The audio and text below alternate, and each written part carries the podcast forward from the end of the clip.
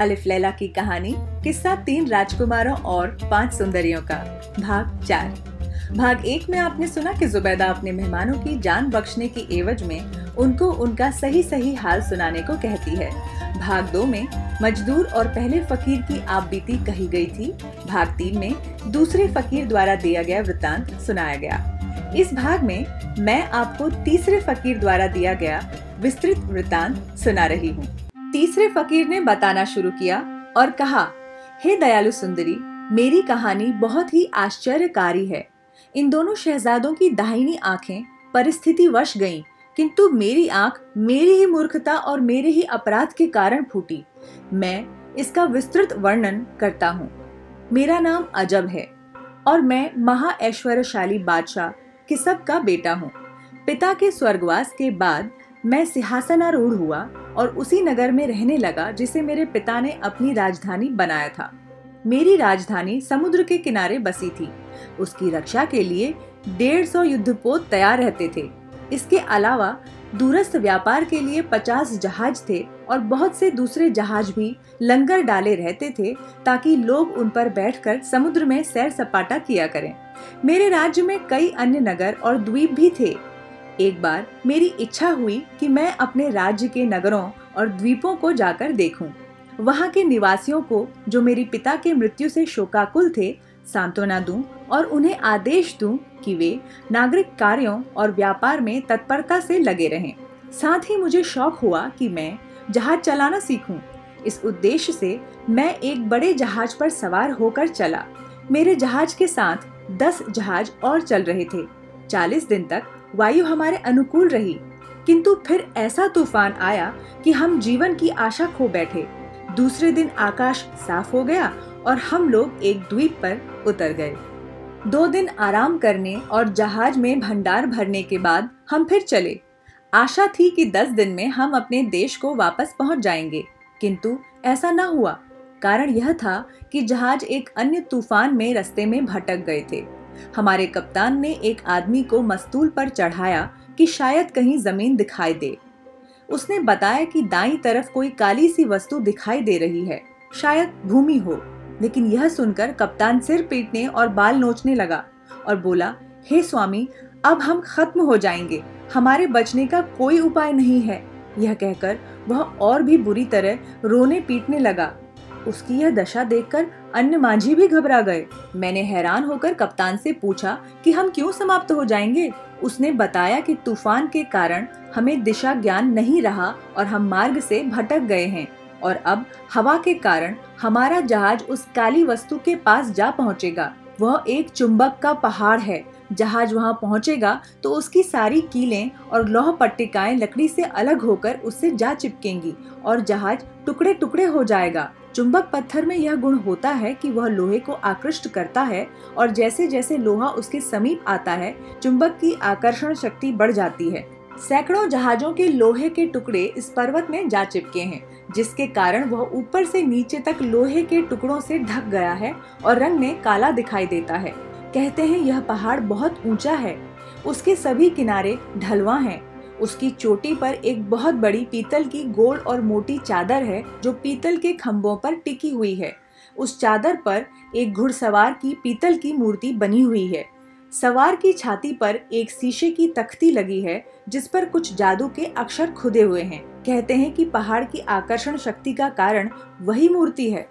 यह कहकर कप्तान फिर रोने पीटने लगा। और उसके साथ जहाज़ के दूसरे मांझी भी रोने चिल्लाने लगे। मुझे भी लगने लगा कि मेरी उम्र अब खत्म होने को है और मेरी मौत ही मुझे यहाँ खींचकर लाई है। सभी लोग इस चिंता में पड़े थे कि कैसे अपने प्राणों की रक्षा करें। वह लोग यह भी कहने लगे कि जो कोई हमारे प्राण बचाएगा, हम सदा के लिए उसके गुलाम हो जाएँगे। सबने कोई ना कोई उपाय सोच लिया था। सुबह को हमारा जहाज़ उस काले पहाड़ के सामने जा पहुँचा। उसे देखकर सबके छक्के छूट गए और जो उपाय लोगों ने बचाव के लिए सोचे थे, सब भूल गए।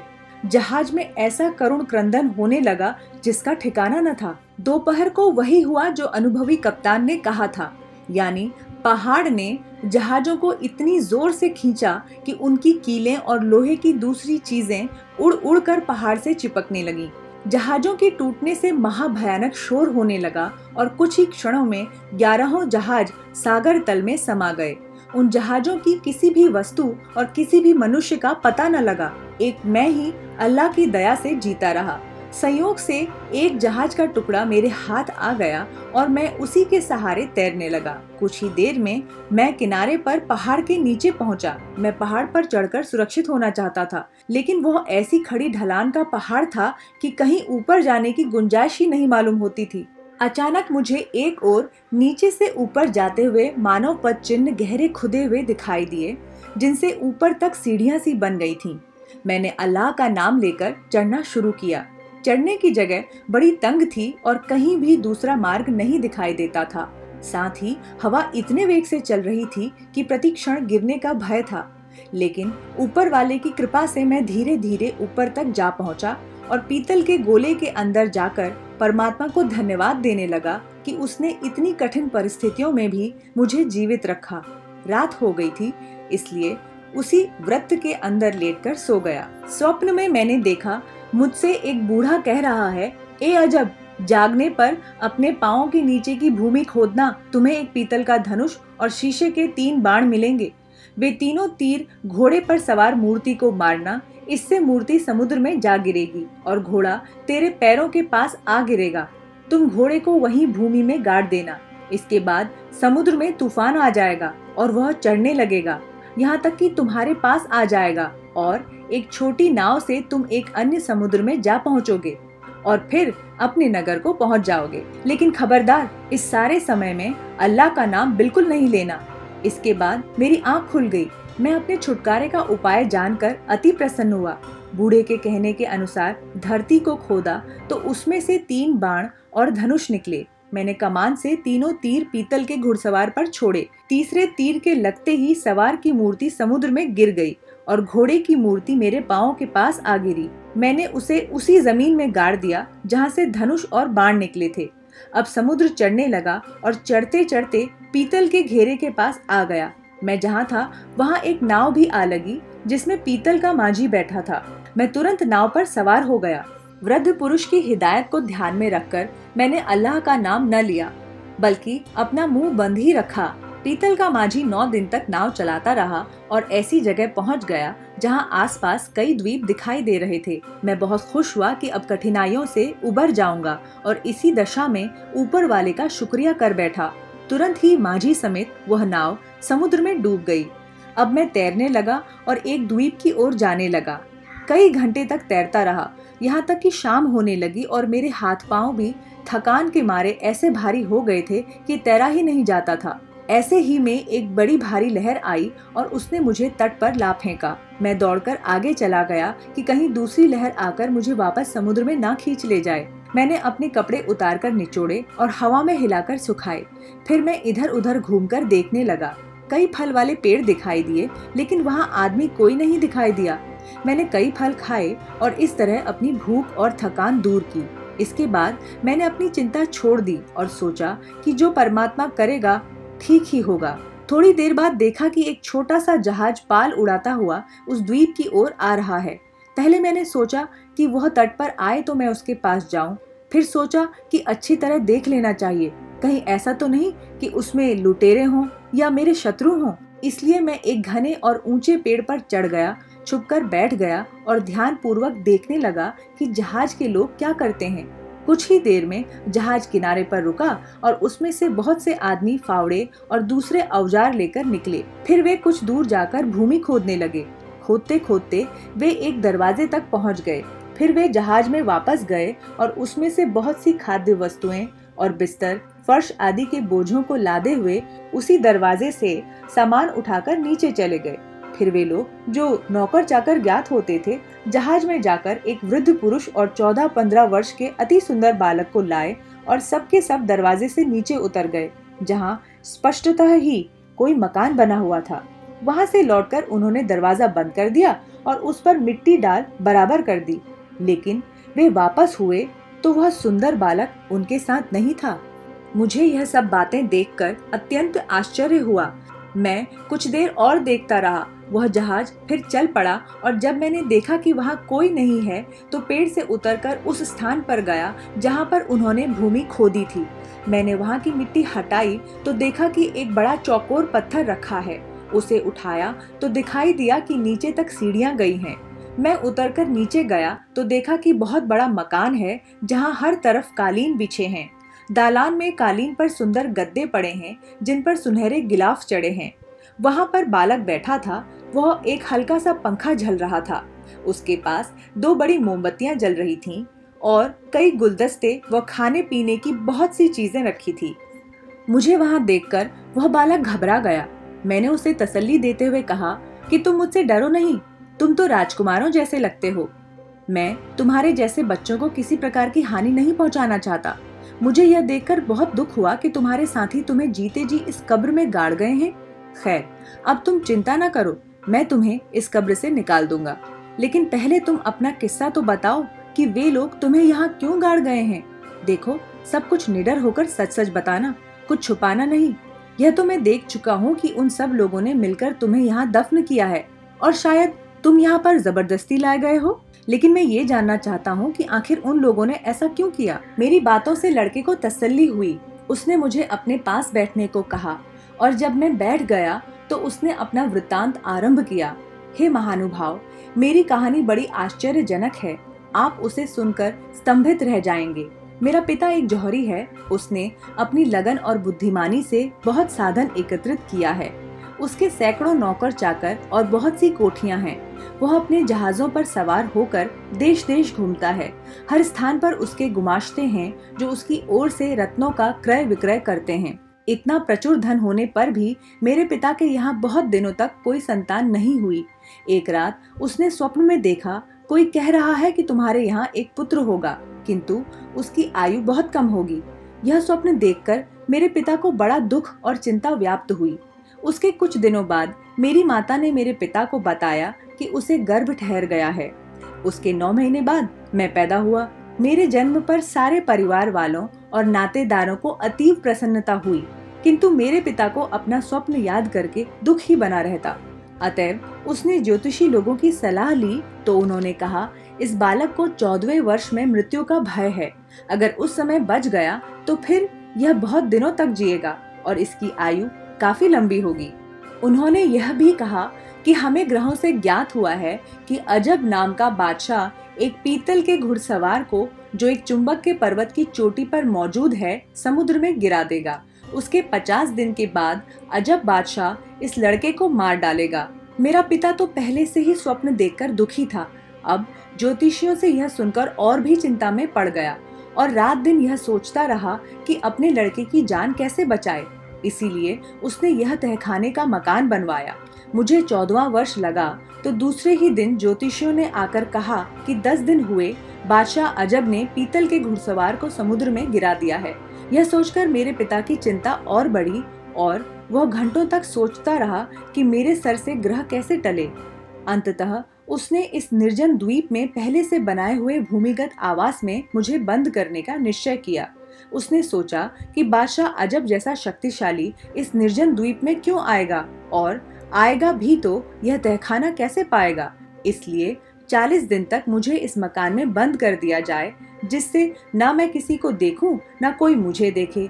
यही कारण है मेरे इस स्थान पर लाए जाने का। जब वह बालक अपनी बात कह चुका तो मैं मन ही मन ज्योतिषियों के त्रिकालदर्शी होने के दावे पर हंसने लगा।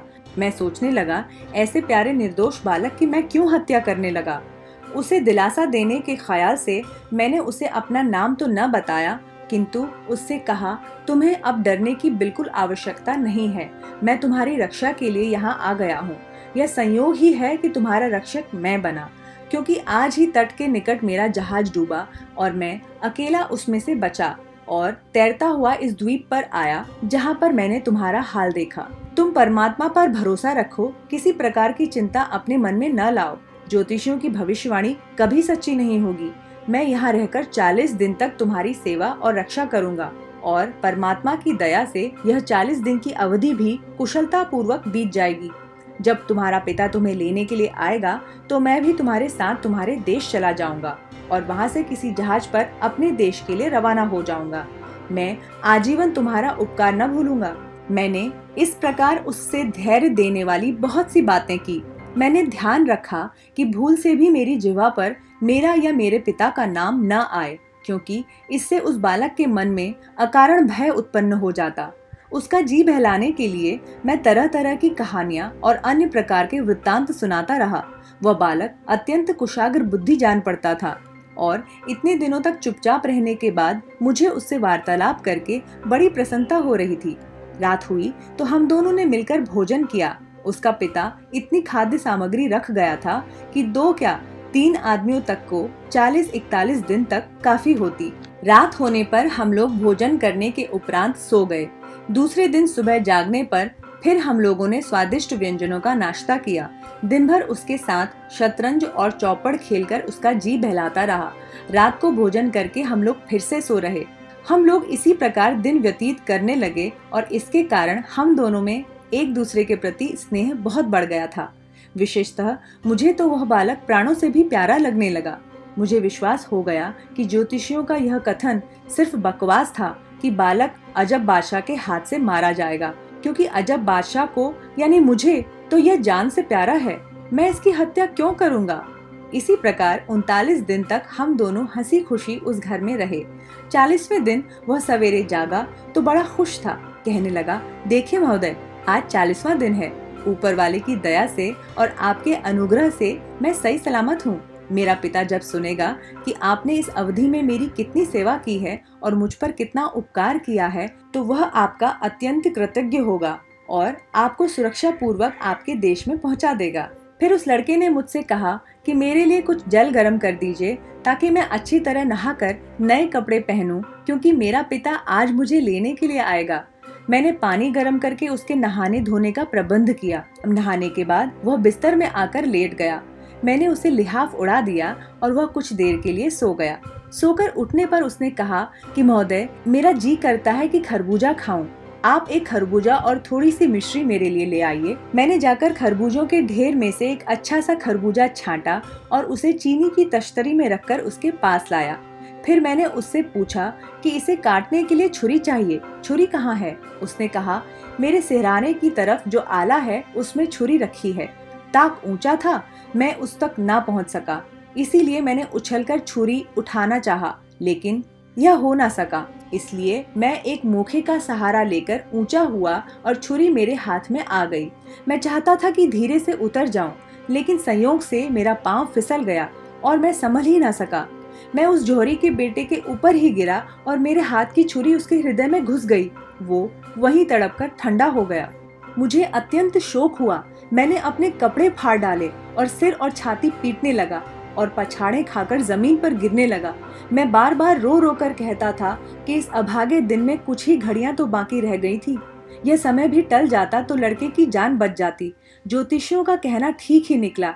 और मैं अभागा ही इस प्यारे बच्चे की मृत्यु का कारण बना। मैंने आकाश की ओर मुख किया और दोनों हाथ उठाकर कहने लगा कि, हे सर्वशक्तिमान परमेश्वर, तू सब कुछ देख रहा है और तू सब कुछ जानता है। तुझे ज्ञात है कि इस बालक को मैंने जानबूझकर नहीं मारा है।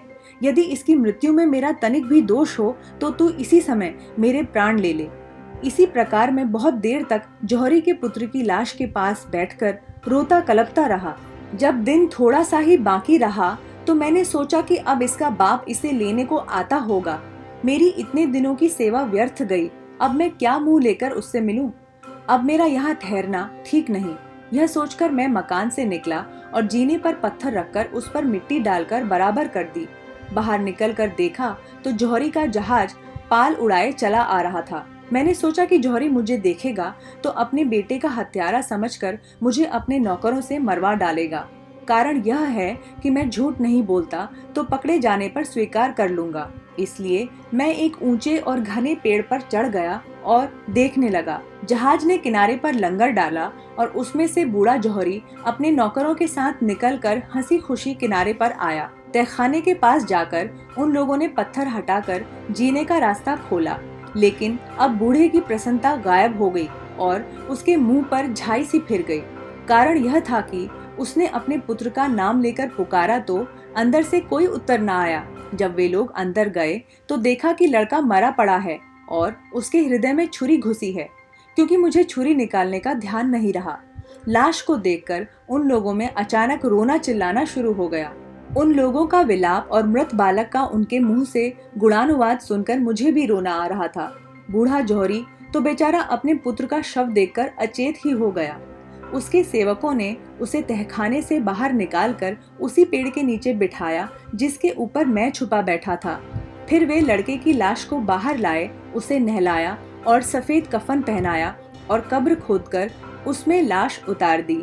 लड़के के पिता ने जो इस बीच बराबर रोता रहा था तीन बार कब्र में मिट्टी डाली और फिर उसके सेवकों ने कब्र को मिट्टी से ऊपर तक भर के बराबर कर दिया। इसके बाद वे लोग तहखाने में गए और वहाँ से बची हुई खाद्य वस्तुएँ और वस्त्र बाहर लाकर जहाज़ पर ले गए। कुछ ही देर में उनका जहाज़ उन सबको लेकर देश को चल दिया। उसके बाद मैं पेड़ से उतरा और उसी तहखाने में चला गया। अब मेरा नियम यह हो गया था कि रात में मैं उस घर में रहता और दिन में इधर उधर घूमकर वहाँ से निकलने के लिए रास्ते की खोज करता रहता। भूख लगने पर जंगली फलों आदि से पेट भरता रहता। इसी प्रकार लगभग एक महीना और बीत गया। फिर मैंने देखा कि समुद्र का जल धीरे धीरे घट रहा है। समुद्र के घटने से द्वीप का विस्तार बहुत बढ़ गया। समुद्र इतना घटा कि जहाँ सबसे गहरा था, वहाँ भी कमर के बराबर पानी रह गया और किनारे से दूसरी ओर की भूमि दिखाई देने लगी। कुछ समय के बाद पानी और घटा और पिंडलियों के बराबर हो गया। अब मैंने उसे पार करने की सोची। समुद्र सूखने से मीलों तक बालू निकल आई थी। बड़ी कठिनाई से वह बालू भूमि पार करके समुद्र तट पर पहुँचा और पानी लांग करके दूसरी भूमि पर पहुँचा। वहाँ दूर पर आग जलती दिखाई दी। मैंने सोचा, यहाँ पर मनुष्य रहते होंगे, क्योंकि बगैर मनुष्यों के आग कैसे जलेगी? पास जाने पर पता चला कि वह आग नहीं है, बल्कि तांबे का बना एक घर है, जिस पर सूर्य की किरणें पड़ रही हैं। मैं सोच ही रहा था कि यह मकान किसका हो सकता है। तभी उनमें से दस नौजवान बाहर निकले और उनके साथ लंबे कद का एक वृद्ध मनुष्य भी था। सारे जवान दाहिनी आँख से काने थे। मैं सोच ही रहा था कि ये लोग कौन हैं? इतने में उन्होंने स्वयं ही आकर मुझसे नम्रता पूर्वक पूछा कि आप कौन हैं और कहाँ से आए हैं? मैंने कहा कि मेरी कहानी बड़ी विचित्र और बड़ी लंबी है। यदि आप धैर्य पूर्वक सुन सकें तो मैं सुनाऊं। फिर वे लोग मुझे उस मकान के अंदर ले गए। उस मकान में कई बड़ी बड़ी दालाने और बारह दरिया पार करके फिर एक बड़ा सा नीला घर दिखाई दिया। उसके चारों ओर दस कमरे नीले रंग के बने हुए थे, जिनमें एक एक मनुष्य आराम से रह सकता था। कमरों के घेरे के बीच में एक दालान था, जो उससे कुछ ऊँचा था। वृद्ध मनुष्य दालान में जा बैठा और चारों ओर के कमरों में दसों जवान कालीनों पर बैठ गए। एक जवान ने मुझसे कहा, हे मित्र, तुम भी घर के बीच में बिछे हुए कालीन पर बैठ जाओ, लेकिन हम कुछ भी करें, उसका कारण न पूछना। न यह पूछना कि तुम लोग दाहिनी आँख से काने क्यों हो? कुछ देर में वह बूढ़ा उठा और दसों काने जवानों के लिए खाना लाया। उसने हर एक को खाने में से उसका भाग दिया और एक भाग मुझे भी दिया, जो मैंने खा लिया।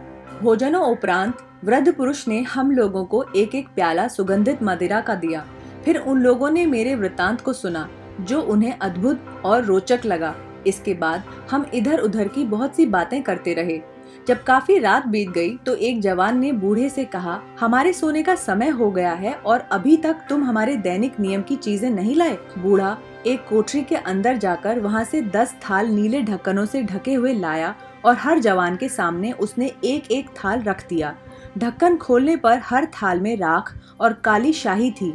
उन्होंने राख और काली शाही को मिलाकर अपने अपने चेहरे पर मल लिया, जिससे वे सब कुरूप ही नहीं, भयानक भी दिखाई देने लगे। फिर वे सब चिल्ला चिल्ला कर रोने लगे और मुँह और सीना पीट पीट कर कहने लगे कि, हाय, हमने कैसी भयानक मूर्खता की है और उसका हमें कैसा कुफल मिला है। बहुत देर तक वे जवान इसी प्रकार रोते पीटते रहे। जब उन्होंने विलाप बंद किया तो वही बूढ़ा एक एक करके सभी के पास पानी और चिलमची ले गया। सभी ने अपना मुँह धोया और जो कपड़े फाड़ डाले थे, उन्हें उतार कर बदला।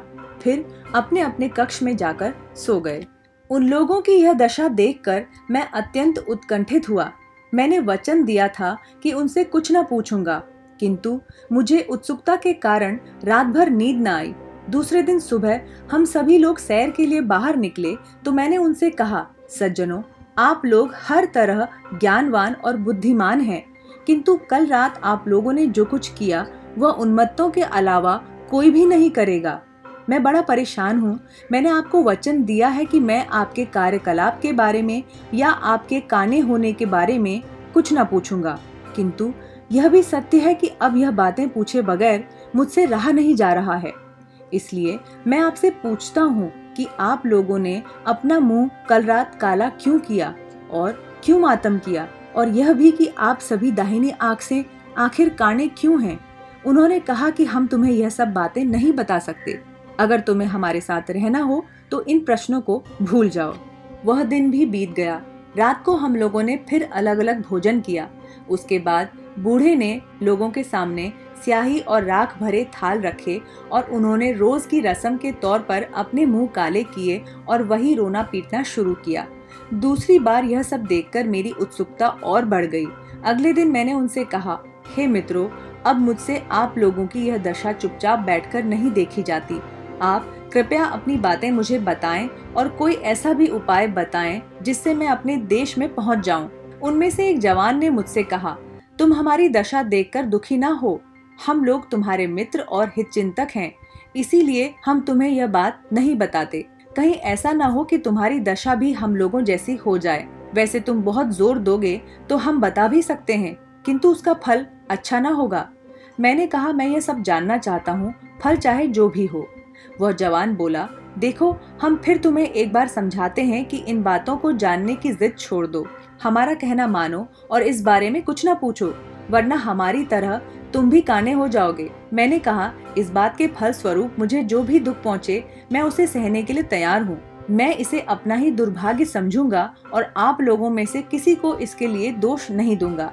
उस जवान ने कहा देखो, अगर किसी कारणवश तुम्हारी दाहिनी आँख फूटी और तुम हमारे पास वापस आए तो तुम हमारे साथ नहीं रह पाओगे। तुम देख रहे हो ना, यहाँ दस ही कक्ष हैं और दसों भरे हुए हैं। यहाँ अब ग्यारहवें आदमी के रहने की गुंजाइश नहीं है। मैंने कहा, मुझे यह भी स्वीकार है कि आप मुझे यहाँ न रहने दें, लेकिन अपना भेद ज़रूर बताइए। जब उन दस जवानों ने देखा कि मैं अपनी बात पर अड़ा हुआ हूँ तो उन्होंने एक भेड़ का वध किया। और उसकी खाल उतारी। फिर छुरी मुझे दे दी और कहा, इसे होशियारी से रखो, यह तुम्हारे बहुत काम आएगी। हम लोग तुम्हें इस भेड़ की खाल में सी देंगे और यहाँ से हट जाएँगे। फिर यहाँ एक अति विशाल काय पक्षी, जिसे रुख कहते हैं, आएगा और तुम्हें भेड़ समझकर झपट्टा मारकर उठा ले जाएगा और एक बहुत ऊँचे पहाड़ की चोटी पर रखकर तुम्हें खाना चाहेगा। हम पहले से होशियार किए देते हैं। जो ही तुम्हें मालूम हो कि ज़मीन पर रखे गए हो इसी छुरी से खाल को चीरकर बाहर निकल आना और ज़ोर से चीखना। रुख पक्षी इससे डरकर भाग जाएगा। इसके बाद तुम निर्भय होकर आगे बढ़ जाना। कुछ दूर चलकर तुम्हें आलिशान महल मिलेगा। उस महल पर ऊपर से नीचे तक हर जगह सोने के पत्थर मड़े हैं और जगह जगह पर बड़े सुंदर ढंग से हीरे और दूसरे रत्न जड़े हैं। तुम बेपरवाह होकर मकान के दरवाजे से जो हमेशा खुला रहता है, अंदर चले जाना। हम सभी एक एक करके उस मकान में रहे हैं, किंतु उसमें क्या होगा, ये बताने की ज़रूरत हम नहीं समझते और जो कुछ हमारे साथ हुआ, वह भी नहीं बताएँगे, क्योंकि हमारी दशा ऐसी नहीं है कि उसके कहने सुनने की खुशी हो। तुम स्वयं ही वह सब देख सुन लोगे यह ज़रूर कहते हैं कि हमारी तरह तुम भी दाहिनी आँख से काने हो जाओगे। वैसे तो तुम पर जो अभी तक बीता है और जो आगे बीतेगा, वो सब लिखो तो पूरी पुस्तक तैयार हो जाएगी, किंतु हम इससे अधिक कुछ न कहेंगे। जब जवान अपनी बात समाप्त कर चुका तो मैंने भेड़ की खाल को अपने चारों ओर लपेट लिया। फिर उन लोगों ने कुशलता पूर्वक मुझे इस तरह से सी दिया कि मेरे सांस लेने के लिए जगह रहे। मुझे इस प्रकार सी कर और जंगल में रखकर वे घर के अंदर चले गए। थोड़ी ही देर में रुख नामक विशाल पक्षी आया और भेड़ समझकर मुझे झपट्टा मारकर पंजों में दबाकर ले उड़ा। और एक ऊँचे पहाड़ की चोटी पर ले जाकर रख दिया। नीचे ज़मीन लगते ही मैं छुरी से खाल फाड़कर बाहर आ गया और चीख मारी। पक्षी यह देखकर डरकर उड़ गया। मैं वहाँ से बताए हुए मार्ग पर चल दिया और तीसरे पहर के लगभग महल तक पहुँच गया। जैसा सुना था, उससे भी अधिक अच्छा उसे पाया। खुले दरवाजे से अंदर पहुँचा तो अंदर एक और शानदार चौकोर मकान देखा, जिसके चारों ओर सौ द्वार थे। एक द्वार स्वर्ण का था और निन्यानबे चंदन की लकड़ी के थे। अंदर कई सुसज्जित वाटिकाएँ और ग्रह थे। सामने एक बड़ी बारह दरी थी, जिसमें चालीस सुंदर स्त्रियाँ अति उत्तम वस्त्रालंकारों से सुसज्जित बैठी थीं। मुझे देखकर वे उठ खड़ी हुई। उन्होंने हंसकर मेरा स्वागत किया और कहने लगी कि हम आप ही की प्रतीक्षा में थे। फिर मुझे उन्होंने ऊँचे स्थान पर बिठाया मैंने बहुत कहा कि मैं आप लोगों से ऊँचे पर बैठने का अधिकारी नहीं हूँ, किंतु वे नहीं मानी। वे बोली, अब आप हम सभी के पति और स्वामी हैं और हम सब आपकी पत्नियाँ और दासियाँ हैं। उन्हें देखकर और उनकी बातें सुनकर जो प्रसन्नता मुझे हुई, उसका वर्णन संभव नहीं है। कोई सुंदरी मेरे पाँव धोने को गर्म पानी लाई, किसी ने सुगंधित जल से मेरे हाथ धुलाए, किसी ने बहुमूल्य वस्त्र लाकर मुझे पहनाए कोई नाना प्रकार के स्वादिष्ट व्यंजन मेरे सामने ले आई और उन्हें मेरे सामने सजा दिया।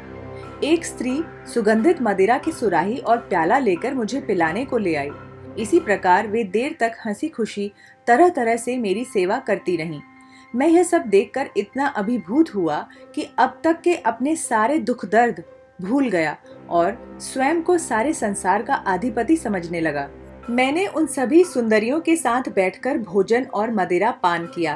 भोजन के बाद वे मेरे चारों ओर बैठ गईं और उन्होंने मुझसे मेरी यात्रा का वृत्तांत पूछना आरंभ किया और मैंने बताना, इतने में रात हो गई। उन स्त्रियों ने मकान में बड़ी सुंदर रोशनी की और कुछ स्त्रियों ने मुझसे मनोहर ढंग से बातचीत करनी शुरू कर दी। फिर उन्होंने भोजन के पात्र हटाकर फल, मिठाई, शरबत आदि शीशे के सुंदर पात्रों में लाकर सामने रख दिए। और मुझे ऊँचे आसन पर बिठाकर मेरे चारों तरफ़ बैठकर गाने बजाने लगी। उनमें से जो नृत्य में प्रवीण थी, वे नृत्य भी करने लगी। इसी में आधी रात बीत गई। फिर उनमें से एक ने कहा कि आप बहुत दूर से आए हैं, अब आराम करें। उसने कहा कि शयन कक्ष तैयार है और सोने से पहले आप हम में से एक को चुन लें तो वह रात में आपका साथ दे। मैंने कहा, यह काम तो बड़ा कठिन और अनुचित होगा क्योंकि सौंदर्य में तुम लोग एक से बढ़कर एक हो। मैं किसे चुनूं?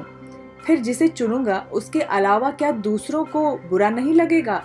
और क्या वे मेरी धृष्टता पर क्रुद्ध नहीं होंगी? उस सुंदरी ने कहा यह बात नहीं है। हम सबकी हार्दिक इच्छा है कि आपको प्रसन्न करें। हम में परस्पर ईर्षा नहीं है। आप हम में से जिसका चाहे हाथ पकड़कर ले जाएँ, कोई बुरा नहीं मानेगा। हम सब शहजादियाँ हैं किंतु आपकी सेवा के लिए हैं। यह सुनकर मैंने उसी सुंदरी की ओर हाथ बढ़ाया, जिसने मुझसे ऐसी लुभावनी बातें की थीं। उसने अपना हाथ मेरे हाथ में दे दिया मैं उसके साथ अपने शयन कक्ष में आ गया और अन्य उनतालीस स्त्रियाँ अपने अपने शयनगार में चली गईं। दूसरे दिन सवेरे मैं अच्छी तरह उठ भी नहीं पाया था कि शेष उनतालीस स्त्रियों ने मेरे पास आकर अभिवादन किया फिर स्नान के बाद हम सभी ने सारे दिन बल्कि आधी रात तक पहले दिन की तरह हास परिहास किया। किस्सा कहानी, खाना पीना और राग रंग चलता रहा। रोज इसी आनंद और संतोष में मेरा समय बीतता रहा। दिन भर नाना प्रकार के खाने पीने और अन्य विलास सामग्री का उपभोग करता और रात को उन चालीस में से किसी एक सुंदरी का। इसी प्रकार लगभग एक वर्ष आनंद पूर्वक उस राजमहल में बीत गया। जब वर्ष पूरा होने में एक दिन रह गया तो सुबह को वे सुंदरियाँ जो हमेशा प्रसन्न होकर मुझसे मेरा रात का हाल पूछने आया करती थीं, आँखों में आँसू भरे हुए आईं और कहने लगी ए शहजादे अब हम आपसे विदा होने के लिए आए हैं। अब आपको हम ऊपर वाले को सौंपते हैं। मुझे उनकी इस बात से बड़ा आश्चर्य हुआ। मैंने उनसे पूछा ऐसा क्या हो गया कि तुम लोग इतनी दुखी हो और यहाँ से विदा होने की बात क्यों कर रही हो? तुम्हें कहाँ जाना है और क्यों जाना है?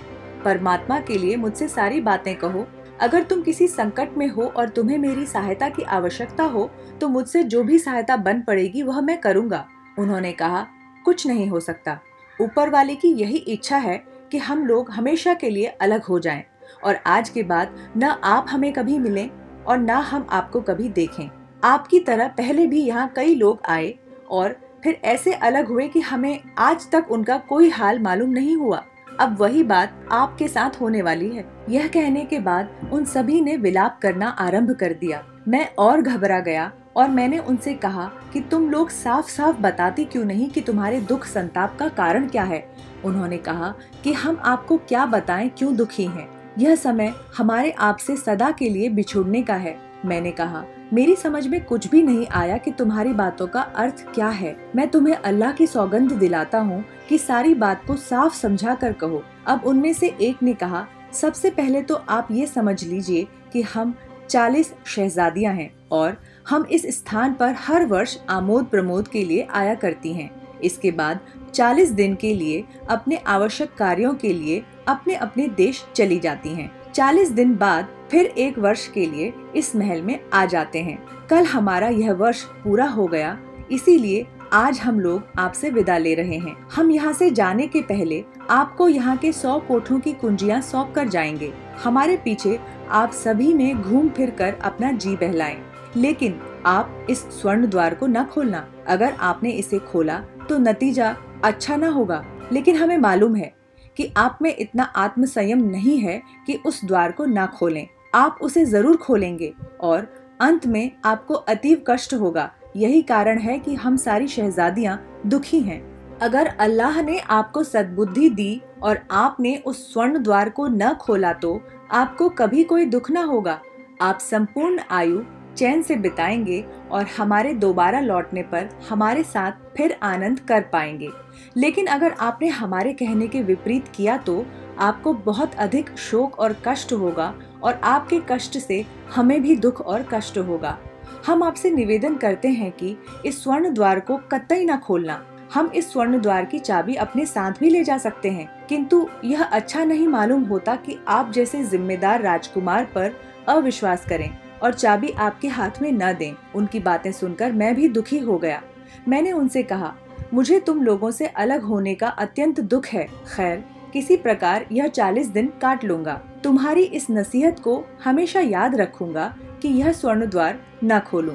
हालाँकि इससे अधिक साधारण बात क्या होगी कि मैं सौ दरवाजों को खोलकर घूमू फिरूं और सिर्फ़ एक को खोलने से बाज रहूँ। अगर तुम लोग इससे कठिन काम करने को कहती तो उसे भी स्वीकार कर लेता तुम्हारी बात मानने में तो मेरा ही लाभ है मैं भला ऐसी बात क्यों करूँगा जिससे मेरी गहरी हानि हो और तुम लोगों से भी हमेशा के लिए अलग होना पड़े? फिर मैंने वादा किया और उन सभी को एक एक करके गले लगाया।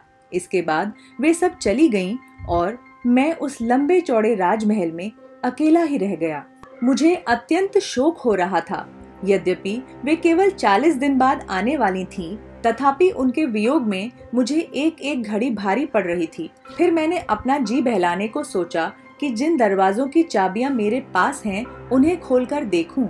मैंने सोचा कि निषेध तो केवल एक द्वार के खोलने का है, सो उसे नहीं खोलूँगा। इसलिए मैंने पहला दरवाज़ा खोला। अंदर गया तो देखा कि एक बड़ा भारी फलों का बाग है। ऐसा शानदार फलों का बाग संसार में शायद ही कहीं और होगा। उसमें सहस्त्रों सघन और सुंदर वृक्ष उचित दूरियों पर लगे थे। उनमें नाना प्रकार के सुस्वादु और आकर्षक रंगों के फल लगे हुए थे। उनमें से बहुत से फल ऐसे थे जिनका मैं नाम भी नहीं जानता।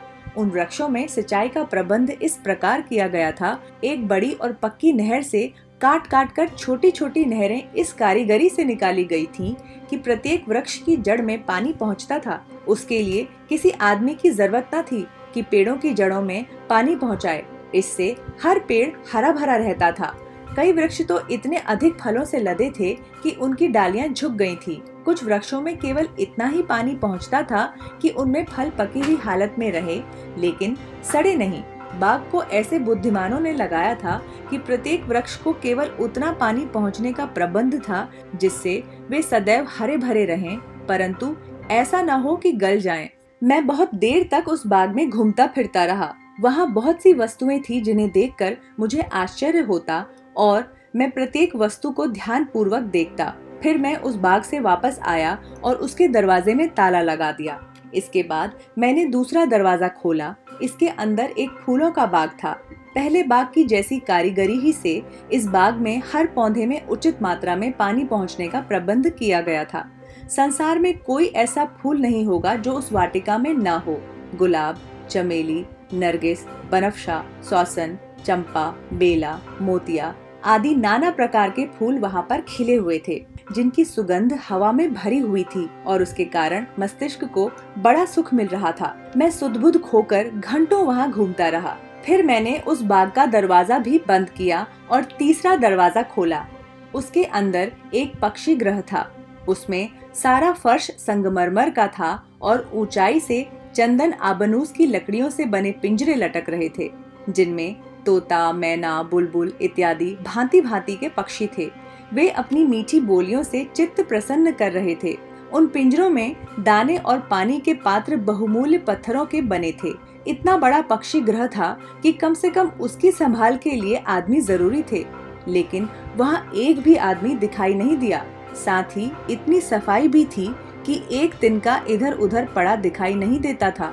जैसे कोई तिलिस्म हो, शाम हुई तो सारे पक्षी अपने अपने पंखों में चोंच डालकर सो गए और मैं पक्षी ग्रह का ताला लगाकर अपने शयन कक्ष में आ गया और सो रहा। दूसरे दिन सुबह एक और द्वार खोला तो उसमें एक बड़ा महल देखा, जिसमें चालीस प्रकोष्ठ बने थे, किंतु सभी के दरवाजे खुले थे। एक कोठे में सिर्फ़ मोती भरे थे मोतियों के विभिन्न आकारों के हिसाब से ढेर लगे थे। एक ढेर में कबूतर के अंडे जितने बड़े मोती थे, फिर उनसे छोटे मोतियों के कई ढेर थे। दूसरे कोठे में नीलम भरे थे। चौथे में सोने की ईंटें, पांचवे में अशरफियाँ, छठे में चांदी की ईंटें और सातवें में मुद्रा की ढेरियाँ थी। इसी प्रकार अन्य कोठों में किसी में पुखराज, किसी में पन्ना, किसी में मूँगा आदि रत्न भरे हुए थे। मैं इतना असीम रत्नागार देखकर आश्चर्यचकित हुआ। और सोचने लगा कि मैं कितना भाग्यशाली हूँ कि इतने बड़े महल, खजाने और चालीस सुंदर शहजादियों का स्वामी हूँ। फकीर ने जुबैदा से कहा कि, हे सुंदरी, मैं उस ऐश्वर्य का उल्लेख करने में असमर्थ हूँ जो मैंने वहाँ देखा। उनतालीस दिनों तक मैं विभिन्न द्वारों में जाकर वहाँ की आश्चर्यप्रद वस्तुएँ देखता रहा। चालीसवें दिन मेरे देखने के लिए सिर्फ़ एक दरवाज़ा रह गया। यह वही दरवाज़ा था जिसे खोलने को मुझसे मना किया गया था। मुझे शैतान ने बहका दिया और मैंने अपना वादा तोड़कर उस दरवाजे को भी खोल डाला। दरवाज़ा खोलते ही उससे बड़ी तेज सुगंध आई, जिसमें मैं सुदबुद खो बैठा। होश में आया तो अंदर गया और ठहर कर उस गंध के कम होने की प्रतीक्षा करने लगा। फिर अंदर जाकर देखा तो बहुत बड़ा महल है, जिसके फर्श पर केसर बिछी है और सोने की तिपाइयों पर चांदी के दीपक जल रहे हैं, जिनमें इत्र के जैसे सुगंधित तेल भरे थे। इसी से वहाँ तेज सुगंध हो रही थी। और भी कई आश्चर्य की चीज़ें मैंने वहाँ पर देखी। मैंने देखा कि एक और बहुत उम्दा मुश्की घोड़ा बंधा है। उसके सामने जो जल पात्र था, उसमें गुलाब जल भरा हुआ था और खाने की नाद में तिल और जौर भरे थे। उस घोड़े की लगाम में सोने के पत्थर लगे थे। मैंने उस घोड़े की लगाम पकड़कर उसे बाहर निकाला कि बाहर के प्रकाश में उसे भली प्रकार देख लूँ। बाहर लाकर मैं उस पर सवार हो गया और उसे चलने का इशारा दिया, लेकिन वह न चला। फिर मैंने उसे एक चाबुक मारा। चाबुक लगते ही घोड़ा भयानक रूप से हिनहिनाया और अपने पंखों से, जिन्हें मैंने पहले नहीं देखा था, ऊँचे आसमान में उड़ चला। मैं घबराकर उसकी आयाल पकड़कर लटक गया। घोड़ा मुझे लेकर इतना ऊँचा उड़ा कि उस ऊंचाई से पृथ्वी बहुत छोटी दिखाई देती थी। फिर वह उतरकर उसी तांबे के मकान की छत पर पहुँच गया, जहाँ मैं महल में आने से पहले पहुँचा था। वहाँ उसने अपने शरीर को इतनी ज़ोर से झटक दिया कि मैं पीठ के बल ज़मीन पर गिरा। घोड़े ने अपनी पूंछ मेरी दाहिनी आँख में दे मारी, जिससे वह फूट गई और फिर वह जादुई घोड़ा उड़ गया। मैं किसी तरह गिरता पड़ता नीचे आया। नीचे बारह दरी और उसके इर्द गिर्द बने हुए दस कमरों को देखकर मुझे विश्वास हो गया कि यह वही महल है जहाँ मैं पहले आया था। उस समय वे दस जवान वहाँ नहीं थे। मैं उम्मीद में उनकी प्रतीक्षा करने लगा। कुछ देर में वे लोग बूढ़े आदमी के साथ वहाँ आए, लेकिन उन्होंने मेरी ओर कुछ ध्यान नहीं दिया, न मेरी आँख फूटने पर सहानुभूति प्रकट की। उन्होंने कहा, देखो भाई, हम लोग तो तुम्हारे दुर्भाग्य का कारण सिद्ध नहीं हुए। मैंने कहा आप लोग ठीक कहते हैं। मुझ पर जो मुसीबत पड़ी, वह मेरी अपनी ही मूर्खता के कारण पड़ी। किंतु मैं जानना चाहता हूँ कि इस मुसीबत को दूर करने का कोई उपाय है या नहीं? उन्होंने कहा, अगर हम ऐसा उपाय जानते तो अपनी मुसीबत को दूर न कर लेते। तुम्हारी तरह हम लोग भी एक एक वर्ष तक उन शहजादियों के साथ आनंद पूर्वक रहे थे। अगर हम वह स्वर्ण द्वार न खोलते तो हमेशा उनके साथ आनंद पूर्वक रहते। तुम हम लोगों से अधिक बुद्धिमान दिखाई देते थे। फिर भी तुम वह सोने का दरवाज़ा खोलने से बाज ना आ सके और अपने को ऐसी मुसीबत में डाल बैठे। अच्छा यह तो हमने तुम्हें पहले ही बता दिया था कि अब यहाँ ग्यारहवें आदमी के रहने के लिए स्थान नहीं है। तुम्हारे लिए यही उचित होगा कि तुम यहाँ से बगदाद जाओ, जहाँ का रास्ता हम तुम्हें बता देंगे। वहाँ तुम्हें कोई तो ऐसा व्यक्ति मिलेगा जो तुम्हारे दुख दूर कर देगा। उनकी सलाह मानकर मैं बगदाद पहुँचा। रास्ते में दाढ़ी मूछ और भवे मुड़वा दी और फकीरों के वस्त्र पहन लिए। चलते चलते बहुत दिन बाद आज शाम को जब बगदाद पहुँचा, परकोटे पर इन दोनों साथियों से भेंट हुई। फिर तुम्हारे घर आए, जहाँ तुमने हमारा बड़ा सत्कार किया। जब तीसरा फकीर अपना हाल कह चुका तो जुबैदा ने उससे और उसके दोनों साथियों से कहा कि मैंने तुम तीनों का अपराध क्षमा किया। अब तुम लोग यहाँ से चले जाओ। एक फकीर ने कहा कि आप कृपा करके हमें इतनी अनुमति दें कि हम यहाँ रुककर इन बाकी तीन आदमियों की कहानी भी सुन लें।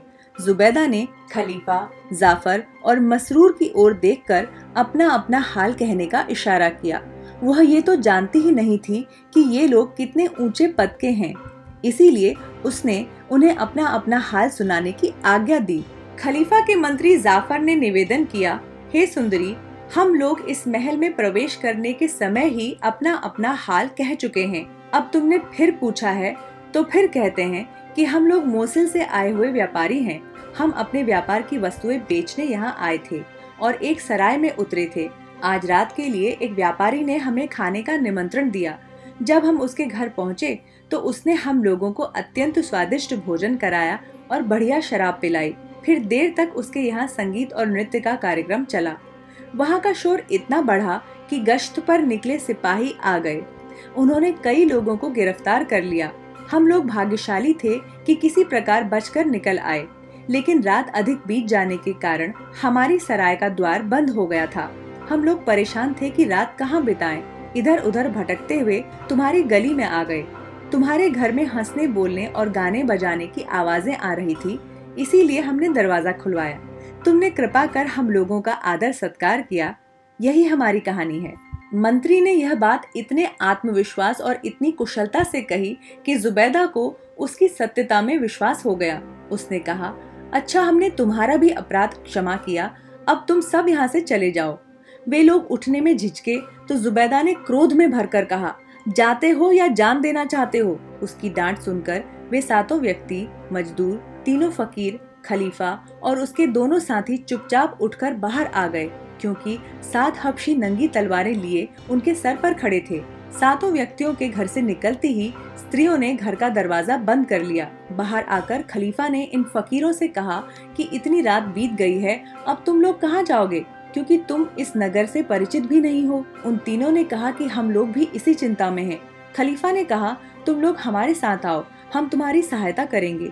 यह कहकर खलीफा ने मंत्री के कान में कहा कि इन तीनों को अपने घर ले जाकर ठहराओ और कल मेरे दरबार में हाजिर करो। अतएव मंत्री जाफ़र उन तीनों फकीरों को अपने घर ले गया और इधर मसरूर सहित खलीफा अपने महल में आ गया। सुबह वह दरबार में गया और सिंहासन पर बैठ गया। कुछ देर में मंत्री ने आकर उसे प्रणाम किया। खलीफा ने मंत्री से कहा, जब तक मैं उन तीनों स्त्रियों और दोनों काली कुतियों का पूरा हाल न जान लूँगा, मुझे चैन न मिलेगा। इसी कारण मुझे रात भर नींद नहीं आई। तुम तुरंत जाओ और उन तीन फकीरों और तीनों स्त्रियों को मेरे सम्मुख उपस्थित करो। मंत्री ने उस मकान में जाकर पिछली रात की बातों का उल्लेख किए बगैर उन तीनों स्त्रियों से कहा कि, खलीफा, तुम लोगों से कुछ बात करना चाहते हैं। तुम दरबार में चलो। अतएव वे तीनों अपने ऊपर बुरका डालकर मंत्री के साथ चल दी। रस्ते में मंत्री ने अपने घर होते हुए तीनों फकीरों को भी बगैर उन्हें कुछ बताए अपने साथ ले लिया।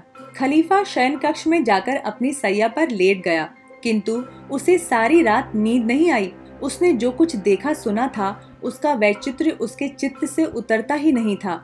वह इसी चिंता में था कि यह बात जान ले कि जुबैदा कौन है, और उसने दोनों कुतियों को क्यों मारा।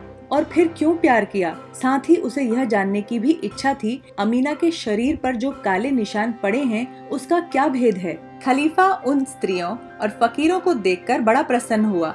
उसने तीनों स्त्रियों को अपने पीछे की ओर पर्दे के पीछे बिठाया, ताकि दरबारियों और सेवकों को प्रकट हो जाए कि ये सामान्य महिलाएँ हैं। फिर उसने उन तीनों फकीरों को, जो दरअसल राजा और राजकुमार थे, उनकी प्रतिष्ठा के अनुसार अपने समीप आसन दिए। स्त्रियों के आसन ग्रहण करने के बाद खलीफा ने उनकी ओर मुँह करके कहा, कल रात मैंने मोसिल के व्यापारी के रूप में तुमसे भेंट की थी। हमारी बातों से तुम लोगों को कुछ दुख हुआ था और इसीलिए तुम हम लोगों से नाराज़ भी हुई थी।